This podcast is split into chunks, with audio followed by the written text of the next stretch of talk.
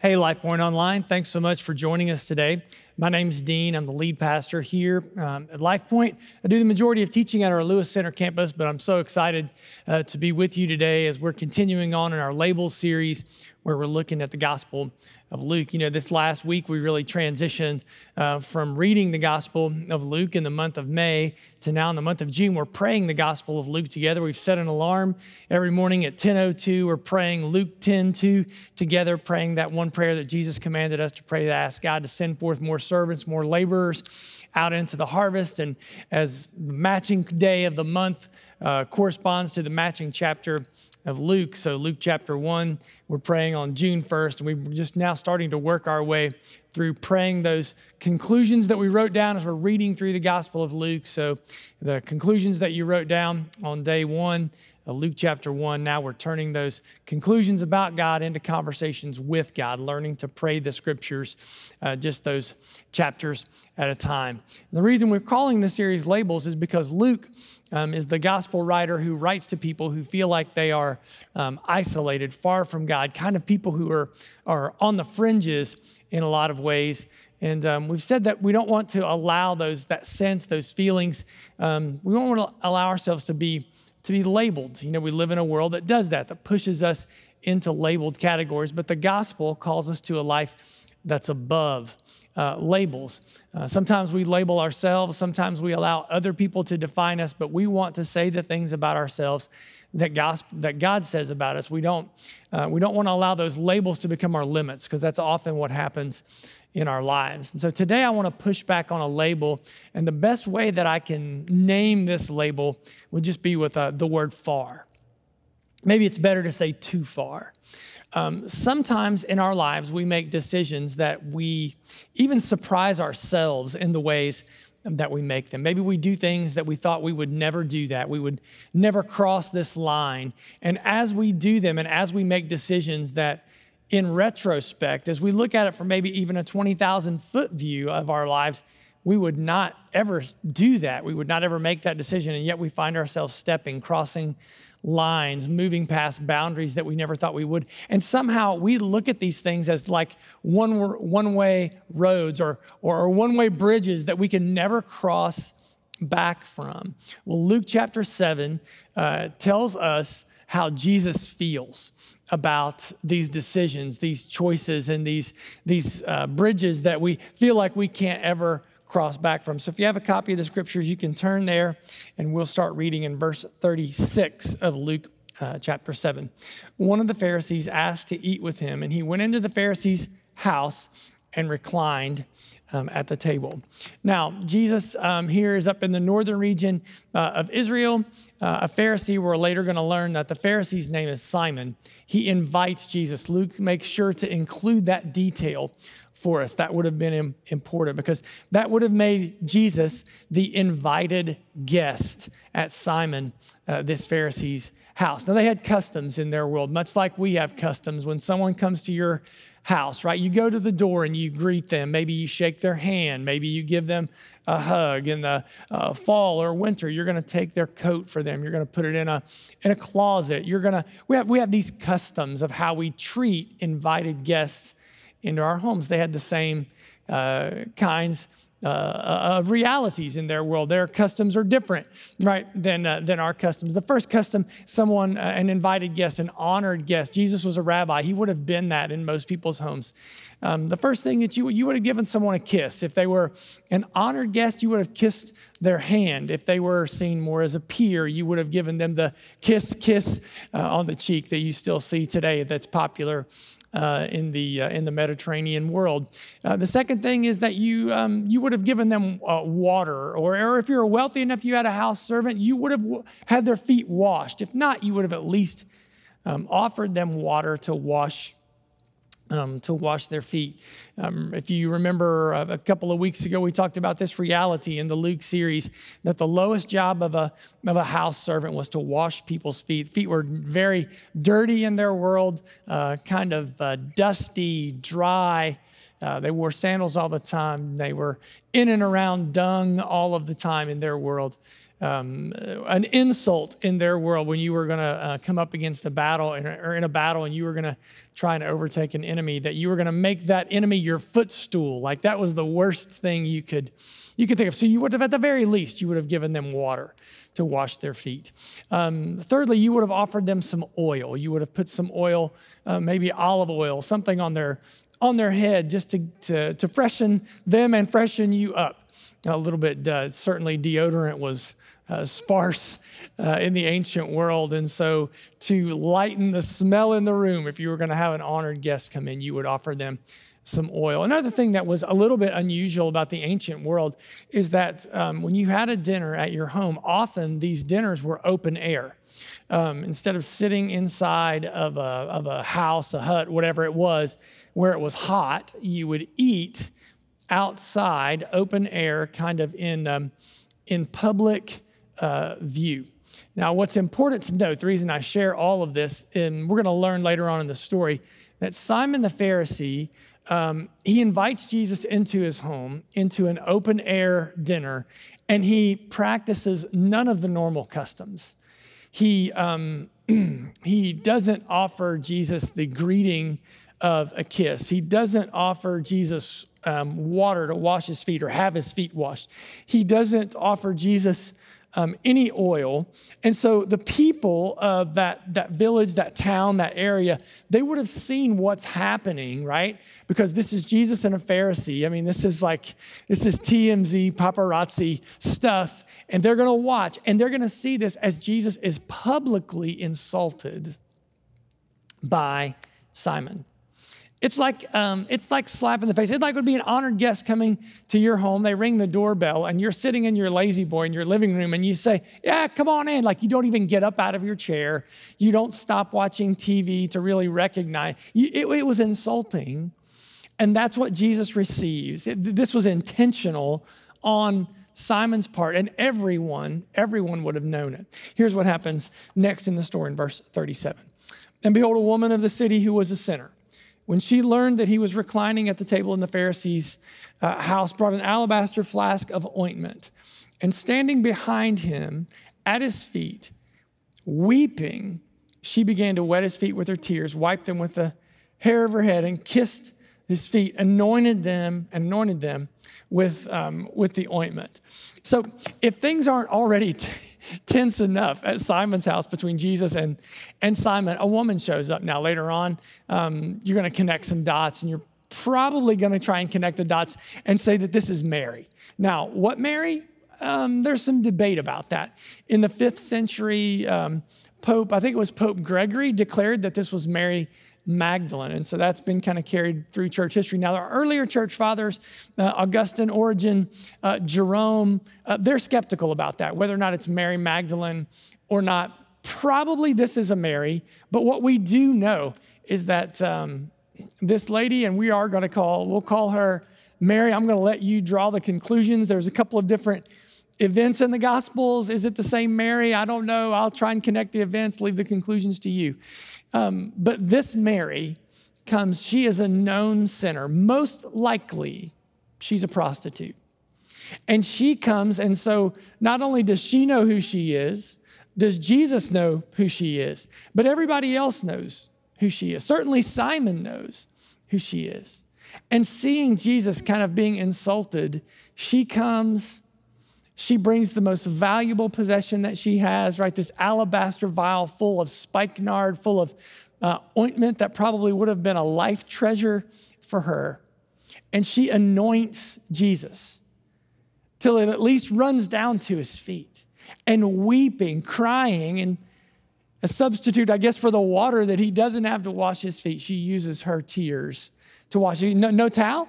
To dry his feet, no problem. She lets her hair down, which was a no no in public, in, in their world. She lets her hair down and she wipes his feet with her tears and with the fragrance of that, uh, of that ointment. Now, this, uh, in most scenarios, you would, have ex- you would expect someone like Jesus, certainly someone like Simon, a Pharisee. Um, uh, this would have been kind of a hands off, untouchable kind of situation um, where I'm from in Southern Ohio, we use the phrase a lot I wouldn't touch that with a 10 foot pole. I was thinking about that this week and I looked it up, and actually, a 10 foot pole, um, the origin of that phrase, it was a barge pole in canals when they would move boats up and down canals in England and then earlier in our country. They used a 10 foot pole from the side, walking the canal, walking the barge up and down the canal to keep it away from the bank. And this would be a situation where you would think someone like Jesus, right? He's not going to touch this with, with a 10 foot pole. But actually, much like we learn about the life of Jesus, it turns out very different than what we think because this really leads us to, uh, in my opinion, one of the most fascinating conversations in all of the Gospels. Um, in verse 40, and Jesus answering said to him, Simon, I have something to say to you. And he answered, Say it, teacher. A certain moneylender had two debtors. One owned 500 denarii and the other 50.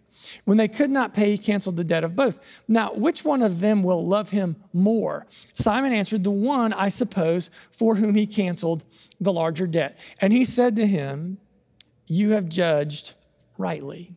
Now, this is the beginning of this conversation. Jesus says, Hey, Simon, I've got something to say to you. And I'm sure Simon, I mean, it, the story's is getting juicy right now. I mean, the headlines tomorrow morning are going to be the rabbi and the harlot, right? I mean, that's going to be, I mean, Simon's like, oh, oh, we got him. This is the moment. This is going to be the moment. The moment happened at my house. And Jesus says, Simon, I've got something to say. And Simon says, oh, well, by all means, say it.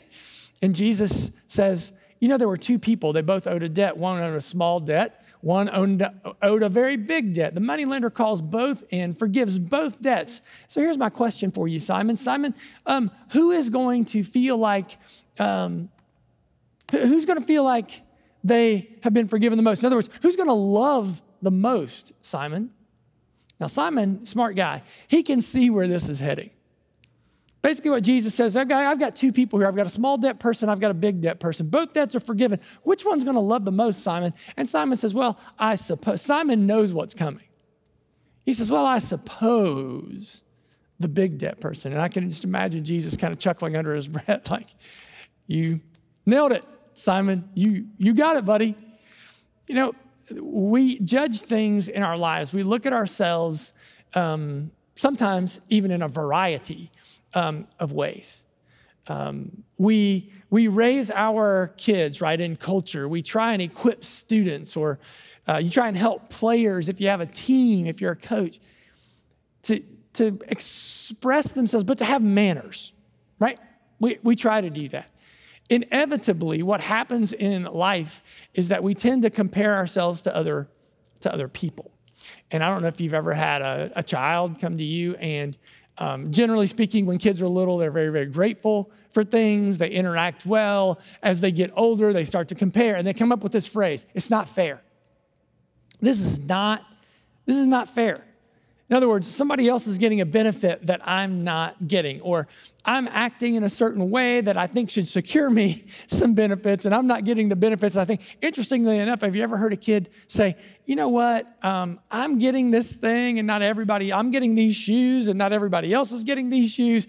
It's not fair, so I probably shouldn't get the. No, the reflection of that phrase is a reflection of the reality. When we say this is not fair, we don't ever mean that we want to give back because it's not fair as much as we want to receive. When we say that, well, it's, it's, this, isn't, this isn't fair.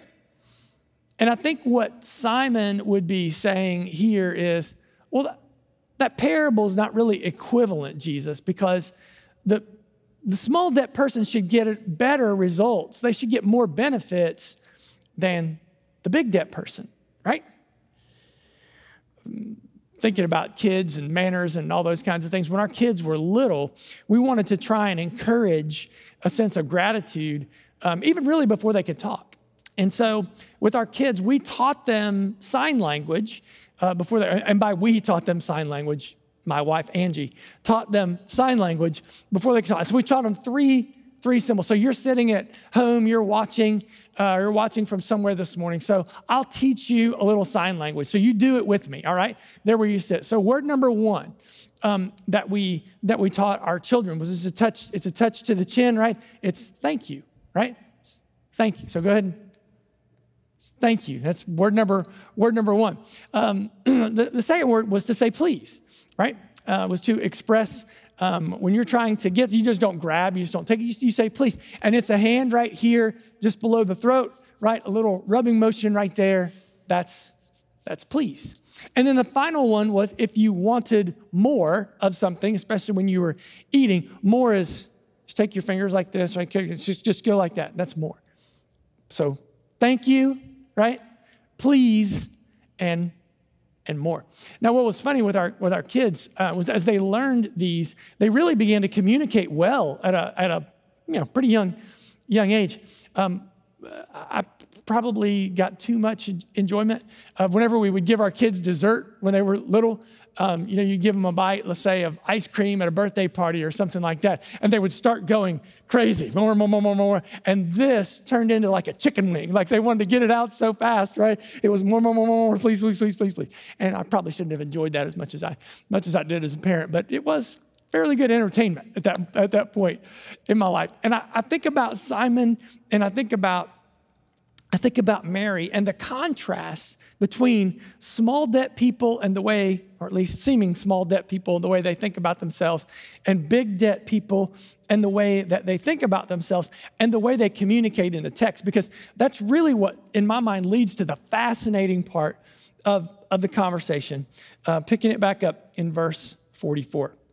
Then turning toward the woman, he, he, Jesus, said to Simon, Do you see this woman? I entered your house. You gave me no water for my feet. She, uh, but she has wet my feet with her tears and wiped them down with her hair. You gave me no kiss, but from the time I came in, she has not ceased to kiss my feet. You did not anoint my head with oil, but she has anointed uh, my feet with, with ointment. So the first line of that phrase is critically important, and Luke says it specifically. Luke says, Then Jesus, looking at the woman, says to Simon, so just imagine yourself in, congreg- in, in, conversation, right? Up until this point, it's been, it's been Jesus and Simon, Jesus and Simon, kind of this theological chess match going on between two titans um, in their culture. But then enter Mary, who's washing Jesus' feet. And listen to what Luke says. Then Jesus, looking at the woman, looking at Mary, but talking to Simon, so, by looking at Mary, but talking to Simon, Jesus forces, he forces the Pharisee, he forces Simon to look at her. And he even asks him, he's looking at Mary, he says, Simon, do you see this woman? And he forces Simon to see what he would never otherwise see. He forces Simon to look where because of his self righteousness, he would never look. And Jesus says, You know what, Simon? It's okay that you've publicly insulted me. It's okay that you didn't that you didn't give me any water for my feet. It's okay that you didn't give me any kiss. It's no it's okay that you didn't give me any ointment. Because she has given me all of these things. And if you could imagine the tension, and yeah, the tension between the two and the whole village out there, people, because the, the majority of people who live in Israel, just like the majority of people who live, the majority of people feel like her, not like him, right? The majority of people don't come to God thinking, well, I'm very, very righteous. The majority of us feel like, how could Jesus love somebody like me when I've made the choices, when I've crossed the bridges, when I've passed all the one way signs, and I don't think there's any way back? And I love it that Jesus looks at her. He talks to him. He forces Simon, Mr. Self Righteous, to look at her and he gives her dignity. He gives her value. And here's Mary thinking, I've just got to think that she had this sense of watching Jesus be insulted. She's like, this isn't right. And if nobody else is going to do something, I'm going to do something. And she grabs her life savings. And she comes and she just dumps it on Jesus. And she, in essence, is saying, I'm gonna be his champion. If nobody else is gonna be, I'm gonna be his champion. And the reality of what happens is that in the midst of that, she thinks she's gonna be Jesus' champion. And what really happens is just the opposite of that occurs because Jesus becomes Jesus becomes her champion. It is a beautiful moment in the Gospels. And here's how Jesus rounds out rounds out the discussion in verse 47. Jesus says to Simon, "Therefore, I tell you her sins, which are many." And I love it here. Jesus doesn't let her off the hook for her sin. Just like he doesn't let you off the hook, just like he doesn't let me off the hook for my sins. He doesn't let her off the hook. He doesn't say, "You know what? What she's done is not a big deal. Simon, what you've done, it's not a big deal." But here's what he says Therefore, I tell you, her sins, which are many, are forgiven. For she loved much. But he who is forgiven little loves little. Now, did you notice the change in pronouns? She who loves much, talking about Mary, she's forgiven because she understands. She understands she's a big debt person.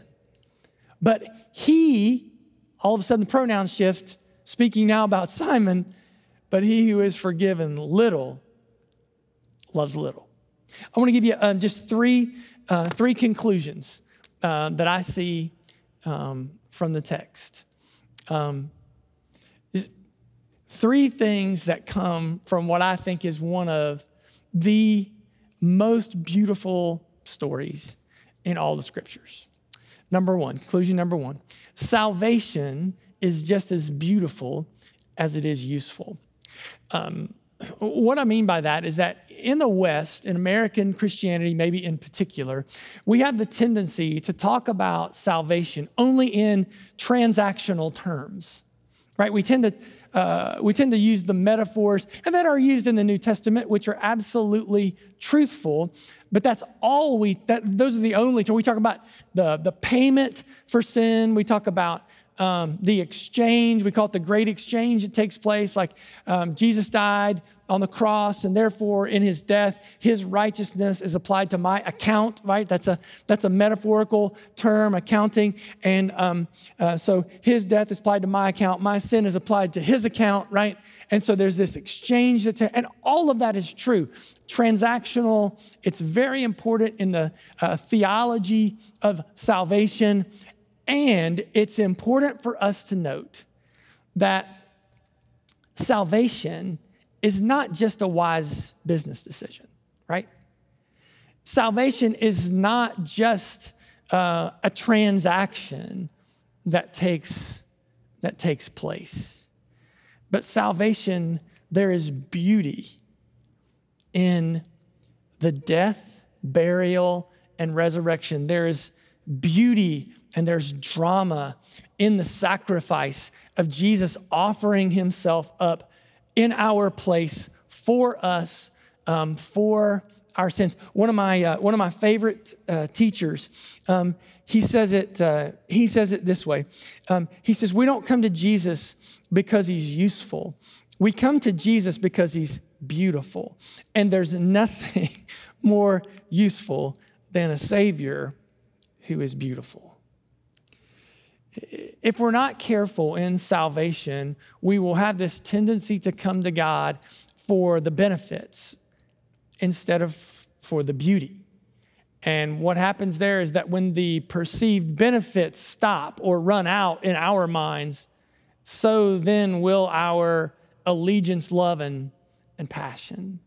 Then we come to Jesus because he's beautiful. And out of the beauty, it is absolutely, it's absolutely useful, which leads me to the second conclusion that the more you and I understand our own sin, the more then we will appreciate God's grace. The more you understand your sin, the more I understand my sin, the more you will appreciate God's grace.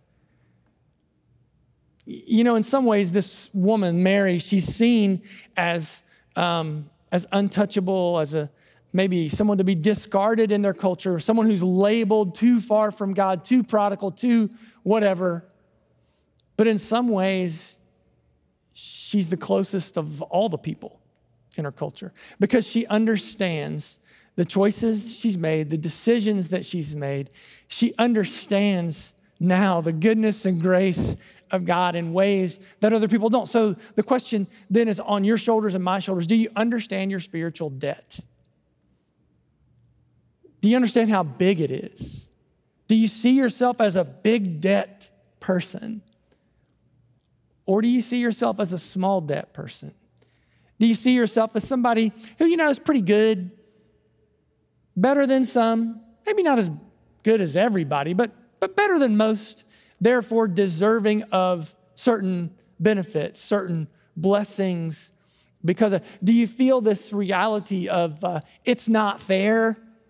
that regularly runs out of your heart. Certainly, it's going to characterize our lives at moments along the way, um, in, in difficult moments, or maybe even in a season. But is that the normal pattern, the normal rhythm of your heart? Is just to say, oh, it's not fair. You're always comparing yourself to others. When it comes to your relationship um, with God, are you, um, are you more of a thank you person? Or are you more of a more please kind of person? What's the natural outworking of your the more that you understand the separation between you and God because of your sin, you're born into this world with it. The more you understand the debt that you owe, the more you understand. I, my my, uh, my brother-in-law, he's got uh, he's got three kids, and they're growing up. And every now and then, I think the oldest will come to him, looking at his younger siblings, and he'll say things like, "Dad, it's not fair. This isn't fair." And um, my brother-in-law periodically looks at his son and says, "Son, you don't want fair. Fair." Is that you have to earn everything you get. Fair is that you provide and that you make your own way for things. The son, you don't want fair. And I wonder how many times in our lives when we go to God and say, This isn't fair, we don't realize we don't want fair. We don't want to have to earn our way. We don't want to have to be perfect. What we want is grace. I think in this story, um, you and I are going to find a tendency to identify with either Simon more or Mary more. And in thinking about it, reflecting on it this week, one of the things that I've thought about is that um, I think the more I think about it, the more I find that I'm both. That there are moments where I'm keenly aware of my sin. There are moments where I'm, I'm, I'm incredibly grateful for all that God has given to me. And then there are moments when um, I compare myself to other people and feel like I deserve better treatment than I get. And I find myself at times uh, being more harsh and critical and judgmental. I find myself labeling people in ways that God never labeled people, even though I wouldn't say it on the outside. I find it on the, I find it on the inside. So that'll just lead me uh, to also say, just a little sidebar note. I know a lot of you uh, listen to Christian podcasts, uh, read a lot of Christian books, uh, search a lot online, and all of that is great. All helpful, incredible. And I will say to you that there is a certain genre in Christian media uh, right now that is harsh and critical and uh, judgmental. Uh, there's a certain group of people that you will find who make a living off of Christian hot takes. They just wait for somebody to fall, wait for somebody to mess up. They wait for somebody to say the wrong thing just so they can pounce on it, create a video about it so that you'll click on it so they can make money off of it off of being uh, the first to say, see, I was right, off being the first to say, um, uh, you know, be careful and protect yourself from these other people, which is another way of saying you just need to listen to me, right? Um, they're, the, they're the first to um, get that little tinge of joy it feels like when somebody else makes a mistake. And I, I want to be clear, we need to hold people accountable. I'm not, I'm not saying that, but we do that even lovingly, not in a harsh, critical, demeaning, name calling kind of way. And so just be careful, just guard your soul. It, will poison your soul against the beauty of coming to Christ and understanding, um, understanding your own spiritual debt. It leads me to uh, the third idea. So um, when this event, man, man, there's some controversy, like I said earlier, you know, among our early church fathers. It's the same event, event or different event um, that happens in John 12. It is Mary um, in John 12 who comes and brings the alabaster box, right? She brings hers and she anoints Christ. When this happens in John 12, it's interesting that Judas is the one who objects. I'll read it to you uh, just quickly as we get ready to, to kind of wrap. Judas says, Why was not this ointment sold for 300 denarii and given to the poor? John adds this note. He said this not because he cared about the poor, but because he was a thief. And having charge of the money bag, he used to help himself what was put into it.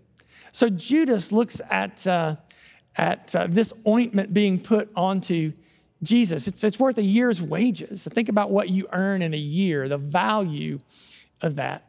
And Judas says, wait a minute, think about all the people we could have helped with that. And John says, well, he didn't really care about helping people. He was a he was, a, he was the treasurer of the disciples. He wasn't even the most qualified, right? Matthew was the tax collector. If anyone understood finances and money, and it should have been Matthew, but Judas used to skim the till. He used to rob God of the things that went into their financial resources for the disciples. And here's Jesus' response.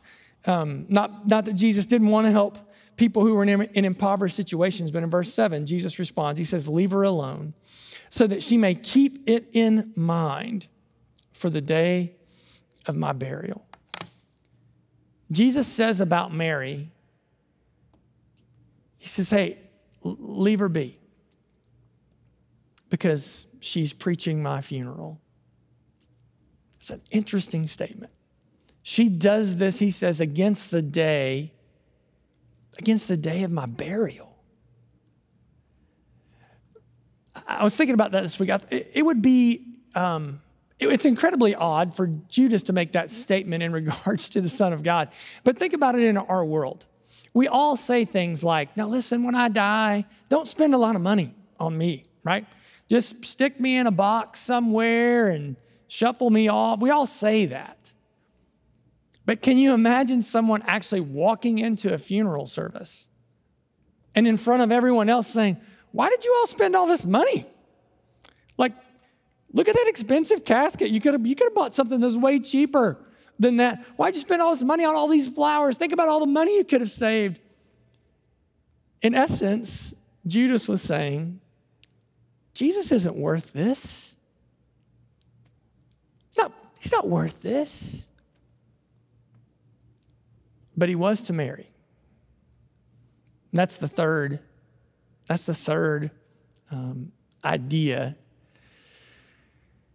Is that when you understand that you're a big debt person, when you understand your sin, generosity will be the natural outflow of your life when you understand that you are far from God, but God has brought you near, when you understand that God has done for you what you could never do for you, generosity is really not a problem.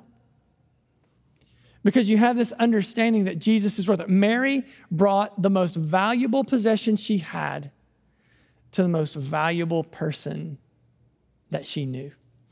And when it comes to our financial lives, a lot of times in our relationship with God, we tend to ask limiting questions. We tend to ask questions like, well, how much do I have to give? And the supposition underneath that question is, I want to keep God off my back and I want to make sure He's going to help me. So, how much do I have to? And you see this completely separate position coming from people like Mary who understand they are big, big debt people.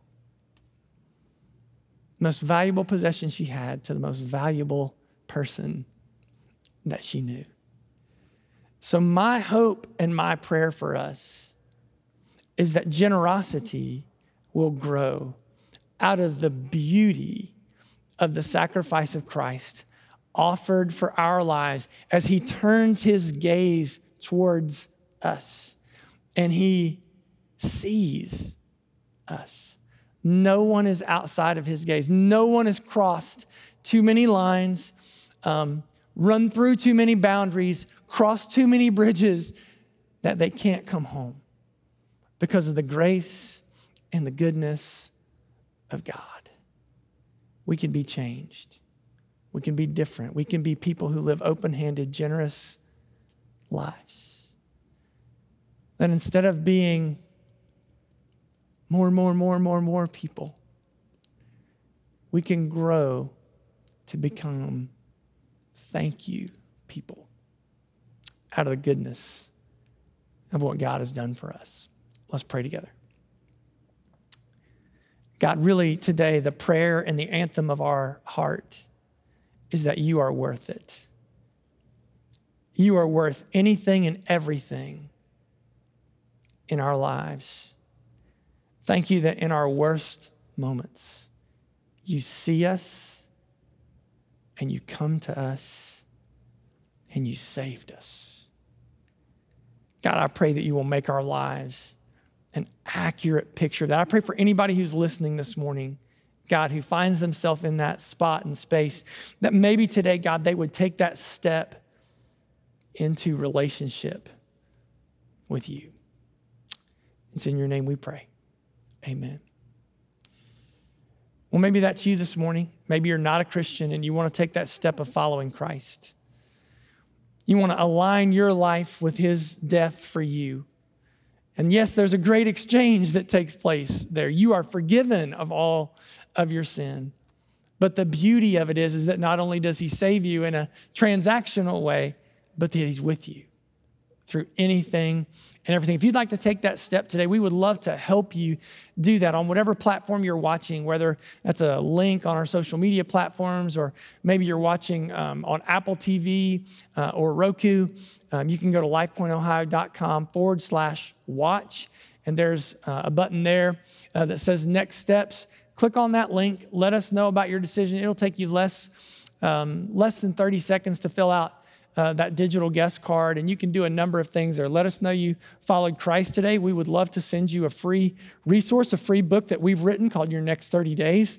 That'll just help you to know how to go and grow uh, from here. If you'd like to share a prayer request with us, it's our joy to pray with you. If you'd like to take the step of going public with your baptism to begin that conversation, you can do that there um, as well. If you're our guest, um, man, thanks so much uh, for being with us. If you would just take the opportunity in both those places to click on the guest info button, it'll take you less again than 30 seconds to fill out that guest card. There are five ministries that are listed there. You choose one that's closest to you, um, and we'll make an additional $5 donation uh, to that partner uh, in your honor, just to give you the opportunity to do something kind today for taking the time uh, to be with us. For those of you who are regular attenders and members, your financial giving, the generosity that you share with us, much like we saw Mary uh, share in the passage today, is making an incredible difference. I'll show you a picture of a friend of mine who just got back from the Ukraine about 10 days ago. He and a couple of team members went and they encouraged about 16 pastors, ministry leaders uh, there in Ukraine. And it's been our joy over the last few months, our national network of churches, to, um, to gather resources and to send those. And uh, we just kind of crossed a milestone um, in that. So, just to share with you, our church has been able to be part of uh, now giving over $10 million to Ukraine to help refugee efforts, to help pastors and churches who are ministering to people there. And so, I'm grateful for how you share in your resources with us. And if you'd like to do that, you can just click on the online giving button in the link or at lifepointohio.com forward slash watch if you would like to share your tithes uh, and offerings with us today. Once again, I'm grateful that you've joined us uh, today. I hope you'll take just a second now and worship uh, with us in the reality of God's goodness to us in salvation.